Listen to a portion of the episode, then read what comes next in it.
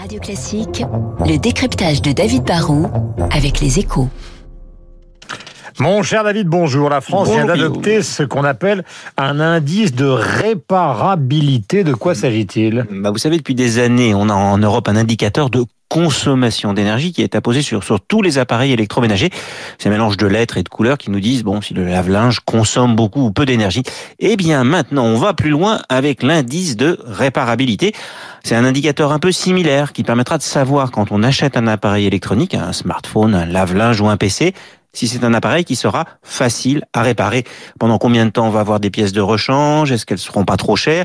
Et est-ce que la réparation sera facile? Pourquoi est-ce important, David? Bah, Si on veut lutter contre la pollution ou le réchauffement climatique, on a plusieurs options. On peut limiter arbitrairement les naissances pour réduire la pression démographique, première solution.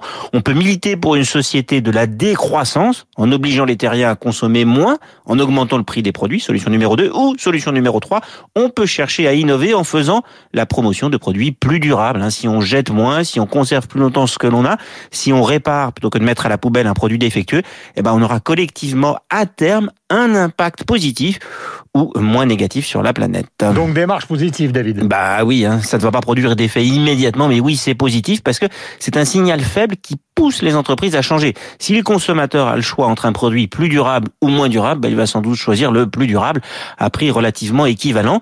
Du coup, bah, ça peut inciter les entreprises à être plus vertueuses, à lutter contre ce qu'on appelle l'obsolescence programmée. Un miel dans l'électroménager garantit qu'il fournira des pièces pendant 15 ans et mise sur des produits robustes. Dans le petit équipement, Seb fait le même pari et ça génère de la préférence. Fnac Darty cherche à se différencier avec son service après-vente.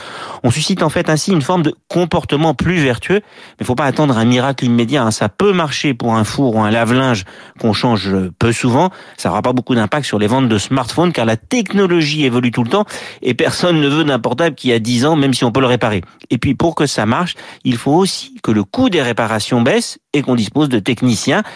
Et ça, bah, c'est souvent plus compliqué que d'importer du Made in China bon marché.